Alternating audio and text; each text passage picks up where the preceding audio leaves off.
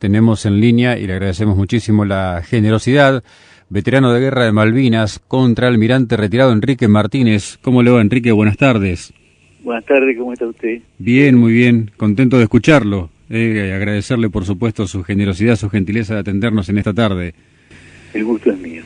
La historia de Malvinas tiene un párrafo muy importante que es el hundimiento del crucero General Belgrano y sobre eso vamos a hablar con Enrique, pero antes le voy a pedir que nos cuente eh, su historia un poquito, ¿no? Para ponernos en, situación. ¿De dónde es oriundo usted, Enrique? Yo nací en Mar del Plata en el año 1951, pero no viví mucho en Mar del Plata. Me siento más porteño que otra cosa. Ah, muy bien. ¿Y tiene algún antecedente en la familia de, alguien que haya integrado las Fuerzas Armadas o, ingresó usted, eh, es el primero en ingresar? ¿Cuánto tiempo tenés para contarle? Eh, tengo, bueno, Mi, tatarabuelo era el brigadier, general Enrique Martínez, eh, brigadier general de Argentina y Uruguay, coronel del ejército de Chile y mariscal del Perú. Él cruzó los Andes con San Martín, hizo toda la campaña de los Andes y volvió con los granaderos, con los últimos que quedaban, hasta Argentina en uh. realidad tuvo una vida militar que duró 50 años, así que no la voy a contar, fue claro, muy larga. Claro. Después hijos y nietos pues, siguieron siendo militares hasta que mi padre fue marino, se retiró como capitán de navío y yo también entré a la Marina y me retiré como contraalmirante. Bien. Más corto no lo puedo hacer. Una, una historia muy muy completa, por cierto. Eh, realmente notable la, eh, la, la, historia del granadero, ¿no? De ser uno de los pocos que volvieron después de toda la campaña libertadora, ¿no? Sí, él volvió, él no era granadero, él eh, en realidad era jefe del regimiento, de un regimiento que se llamaba 8 de Infantería, sí. pero volvió con los granaderos porque eran los últimos que quedaban allá en, Perú, en el Alto Perú, cuando terminó, digamos, la participación del, del ejército de los Andes. San Martín ya había vuelto, por supuesto. Sí, sí, sí. ¿Y la historia de Malvinas con qué grado y en qué destino lo encuentra, Enrique? en la guerra de Malvinas yo era teniente de navío y estaba destinado en el destructor Piedra Buena. Era un destructor de la, de la Segunda Guerra Mundial que tenía una historia bastante rica porque había recibido el impacto de un, de un kamikaze, de un avión japonés que había impactado contra la popa y lo había le había dañado, pero no lo hundió, por supuesto. Sí, sí. Después lo repararon, le hicieron un hangar y Argentina lo compró. Era un, era un destructor, digamos, del tipo Allen Summer no sé si alguien conoce eso, bueno, se dará cuenta de lo que es. Por ahí... Era un buen buque en la época de la Segunda Guerra. Claro. Para ubicar un poco a los oyentes y para ubicarnos, por supuesto, los nombres de los buques para nosotros pueden ser un poco desconocida su, estructura. Un destructor, una fragata, ¿en qué difieren? ¿Qué, qué, qué tiene de diferencia? Eh, por ejemplo, ¿qué características tiene un destructor?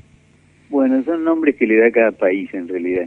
Destructor es un, un nombre que le dieron en Estados Unidos a un tipo de buque que era básicamente era un buque escolta con capacidades antisubmarinas, eh, capacidades antisub antisuperficie y después se le incorporó el tema de guerra electrónica, es decir, era un buque bastante completo que podía, digamos, escoltar un buque mayor, un cuerpo formado por buques importantes. Por supuesto que no un solo destructor, eran varios que formaban una cortina o, en forma de piquetes adelantados.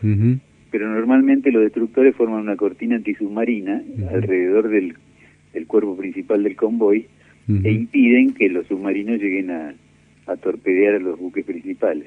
¿Qué será eh, puntualmente, eh, digamos, el rol de combate que tenía el destructor Piedra Buena respecto del crucero General Belgrano? Bueno, entre comillas, porque en realidad estos buques habían sido construidos durante la Segunda Guerra Mundial. Sí. Es decir, que nosotros estábamos con buques y sonares de la Segunda Guerra Mundial, tratando de detectar submarinos de la década del 80 nucleares con, una velocidad que bueno que no tenía relación con lo que con lo que habían sido diseñados esos buques. Así que era prácticamente era una quimera tratar de detectarlo. Era imposible porque el, submarino nuclear se mueve a una velocidad tan alta que puede, digamos, escapar por debajo de la napa. Ustedes saben que en, el, en el mar, por la profundidad, se forman lo que se denominan napas, que son canalizaciones del sonido que impiden que el sonar penetre ciertas capas de agua. Entonces esas las aprovecha el submarino nuclear para esconderse y como tiene tan alta velocidad y tanta movilidad, bueno, lo aprovecha muy bien y es prácticamente imposible con un buque de la Segunda Guerra Mundial. Al comienzo de las hostilidades, el 2 de abril, estaban este, en puerto ustedes todavía, ¿sí? Bueno, esto fue una cosa bastante risueña. Yo me enteré de, la invasión a Malvinas un mes antes, porque a mí me llamó el comandante de, de la flota, a mí y a otro teniente de navío, y nos dijeron que nos habían, digamos, seleccionado de alguna manera, hay que decirlo, para hacer el plan de comunicaciones de los buques que iban a invadir Malvinas. Entonces me, hicieron jurar por el secreto militar de que no iba a decir nada, etcétera.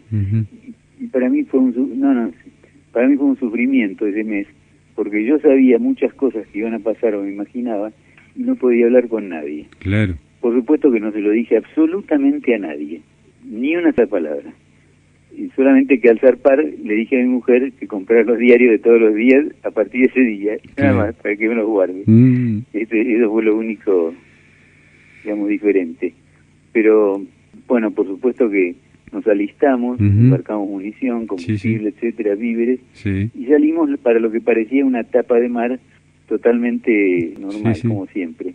Todos los buques zarparon con esa impronta. Claro, al día siguiente los comandantes reunieron a sus oficiales y les, les comunicaron lo que iba a pasar. Bueno, ahí se enteraron todos, yo ya sabía desde un tiempo. Justamente guardé y publiqué en el Facebook hoy un mensaje naval que era público, que decía, desde el día de hoy la bandera argentina flamea en las Islas Malvinas. Ese mensaje yo lo guardé y lo tengo publicado en Facebook, en mi Facebook. Claro. Eh, se hacen al mar, entonces cumpliendo usted eh, era el, Piedra Buena y qué otro destructor hacía de era toda la flota ah, toda la flota que zarpaba para una para una etapa de distramiento normal con toda la planificación normal de, de los ejercicios y demás ejercicios de comunicaciones de armamento de armas y todo. Sí sí. Pero resulta que no hicimos nada de eso. Los comandantes comunicaron lo que íbamos a hacer. Nadie podía en esa época no existía el celular ni nada nadie se comunicaba con su casa. Y seguimos para las Malvinas este, hasta que se hizo la digamos, el desembarco. Cuando llega la fecha del 2 de mayo, que es un poco este, lo que queríamos referenciar especialmente, que, ustedes están escoltando al, crucero, ¿qué situación se, se produce, Enrique? Bueno, es un poco más complicado que eso. Nosotros formábamos parte de un grupo de tareas que estaba en el sur, eh, al sur de las Islas Malvinas, digamos al este de las islas de la isla de los Estados, porque en algún momento, quizá uno o dos días antes, eh, la flota argentina iba a encontrarse con la flota inglesa y iba a haber probablemente una batalla. Pero eso no ocurrió, porque ustedes lo deben saber, lo deben haber escuchado, el portaaviones, eh, para decolar los aviones con todo el armamento y todo el combustible, para que puedan combatir los, los aviones de ataque y los aviones antisubmarinos, etcétera, necesitaba una, una cierta intensidad de viento relativo. Ese viento lo obtenía con el viento real que había en ese momento, más la velocidad que ponía en contra del viento, es decir, sumado a los dos vectores, generaba la velocidad de viento necesaria para que los aviones pudieran despegar con el máximo de carga. Correcto. Bueno, raramente en el Atlántico Sur fue uno de los días en, toda la vida, un día que no hubo absolutamente nada de viento. Entonces el portaaviones no pudo decolar los aviones y se anuló, se canceló la operación en la cual íbamos a ir al encuentro de la flota inglesa. Entonces ocurrió que nosotros, que habíamos eh, habíamos avanzado hacia el norte, porque la Armada Argentina se iba a encontrar con la flota inglesa en, un, en una maniobra de pinzas. Entonces nosotros empezamos a volver cuando se canceló todo, pusimos rumbo sur, pasamos del Banco Burwood y cuando llegamos a la, a la latitud de Isla de los Estados, el comandante Bonzo ordenó caer a estribor y navegar hacia la Isla de los Estados. Porque siempre fondeábamos en las caletas que hay en la isla, que son muy protegidas y demás. Y bueno, ahí fue cuando el submarino atacó. Nos estábamos retirando, decía ya 24 horas, sí, sí. y estábamos en una actitud totalmente pasiva y, pacífica. Y además estábamos muy fuera de lo que ellos habían declarado como zona de exclusión, que nosotros no se la reconocíamos, por eso que no digo nada de la zona de exclusión. Eh, ¿A qué distancia estaban ustedes con el Piedra Buena del crucero Belgrano? en ese momento estaríamos a 5 millas, 4 millas algo así como 6.000 metros. ¿Y el momento del ataque, ustedes alcanzaron a percibir algo? ¿Cómo, cómo fue la situación? En primer lugar vimos como que el, crucero eh, estaba en una actitud rara, era como si hubiera parado las máquinas o bajado la velocidad. Y bueno, había en ese momento ya había mal tiempo, había chubasco, se veía poco, el radar tenía, digamos, mucha interferencia. Pero de pronto eran las 4 y 3, 4 y 5 de la tarde, algo así. Y por el sistema de comunicaciones, el comandante del Bullar salió con su propia voz, diciendo, con una voz bastante preocupada o ansiosa, diciendo que había recibido un impacto de torpedo sin explotar o que el torpedo había explotado en la estela, pero no le había causado daño aparentemente hasta ese momento. Digamos, habían sentido una fuerte concusión, pero no habían recibido un daño directo. Así nos apercibimos nosotros de que algo había pasado y había habido un ataque a la fuerza. Claro. Porque a nosotros no, a nosotros nosotros no, no vimos ningún torpedo ni ni nada, ni sentimos ninguna explosión ni nada. Y el crucero que recibió dos impactos no se lo veía como en las películas que es una bola de fuego. No, no, no, no se no se vio nada desde afuera. Nada, absolutamente nada. Era como si no hubiera pasado nada, porque además los había recibido en la otra banda que donde estábamos nosotros. Claro, la banda opuesta. Pero además estábamos muy lejos, enseguida fuimos perdiendo la visibilidad y, y bueno, lo perdimos en el radar también, y había mucho mal tiempo, y ya percibido del ataque del submarino, empezamos a hacer maniobras de evasión antisubmarina. Usted nos contaba y, escuchábamos algún audio por ahí donde relata los pormenores de lo que es un ataque a una nave mayor y a sus escoltas. Eh, ¿Los puede contar para la audiencia? Bueno, eh, la doctrina de los submarinos dice que eh, cuando atacan una fuerza, normalmente lanzan dos torpedos al blanco principal o a los blancos importantes y uno a cada escolta. ¿Por qué es eso? Porque en ese momento, si logran impactos, producen un grado de confusión tan grande que, bueno, porque los impactos los reciben los escoltas y los buques principales, un, grado de, digamos, de, confusión tan grande que los pone a merced del submarino. Entonces eso es muy conveniente, muy redituable para el submarino. Pero además la hora del ataque, las 4 de la tarde, es el horario de cambio de guardia. En todos los buques del mundo prácticamente, todas las marinas del mundo tienen guardia 4 por 8 Claro. Cambian cada 4 horas, a las 4, a las 8, a las 12, etcétera en el momento del cambio de guardia, hay gente que llega a tomar la guardia que está totalmente sin conocimiento de lo que está pasando, y los que están entregando la guardia están cansados. Es decir, es un momento de ruptura en el cual, si logra un ataque el submarino, mayor confusión produce todavía, porque hay guardias que ya entregaron y otras que no, y, bueno, la gente se confunde quién tiene que actuar, etcétera. Es decir, es un horario muy redituable para claro para el submarino. Por eso que lanzó los torpedos a las 4, supongamos, impactaron a las 4 y 5, 4 y 6, pero en ese momento nuestro buque había hecho una maniobra radical de cambio de rumbo, porque el oficial de guardia se le había ocurrido entregar el buque en el mismo punto donde lo había recibido. Y bueno, cayó 180 grados hacia el contrarrumbo, navegó un minuto y cayó 180 grados atrás del contrarrumbo. Es decir, que si el submarino había lanzado en ese momento un torpedo de corrida recta, el torpedo se fue se perdió. En los gauchos de Garufa. claro. ¿Y eso fue lo que le salvó la, la vida al destructor y a ustedes? Bueno, si ese hubiera sido el caso, si el submarino hubiera lanzado cuatro torpedos con esa distribución, es lo que debe haber ocurrido. Ahora, lo que no sabemos es si sí lanzó realmente cuatro torpedos. Hay quien dice más de tres, hay quien dice al menos tres, hay quien dice tres, no lo sabemos. Y bueno, a partir de esa situación, eh, ¿cómo siguió el, recorrido del Piedra Buena? Este, ¿Siguieron navegando? ¿Pudieron ir a Isla de los Estados? ¿Volvieron en busca? No, no, no, Ahí, ahí había un temporal muy fuerte en, esa zona. Eh, nosotros con la maniobra de evasión antisubmarina, con velocidad y plan zigzag y sí. bordeo, nos, digamos, perdimos contacto con el crucero, manteníamos contacto con el Bullar, pero no con el crucero lo perdimos totalmente en el radar y supuestamente fue el momento donde abandonaron las balsas y demás. Pero el viento era tan fuerte que las balsas tuvieron que desatarlas, estaban atadas unas a otras, las desataron y empezaron a derivar expandiéndose en un, en un área cada vez más grande. Pero además volaban sobre las olas porque había mucho, es decir, esto me lo cuentan ellos, no lo sí, porque había mucho viento y las balsas estaban poco tripuladas, eh, a veces se daban vueltas, rodaban sobre el agua es decir, fue una, un sacrificio muy grande para ellos aguantar toda esa noche con el frío y demás, mientras nosotros tratábamos de buscarlos, pero no íbamos a encontrar nada, porque las balsas de noche no se ven, y además no dan eco radar, y no, no había forma de encontrarlas.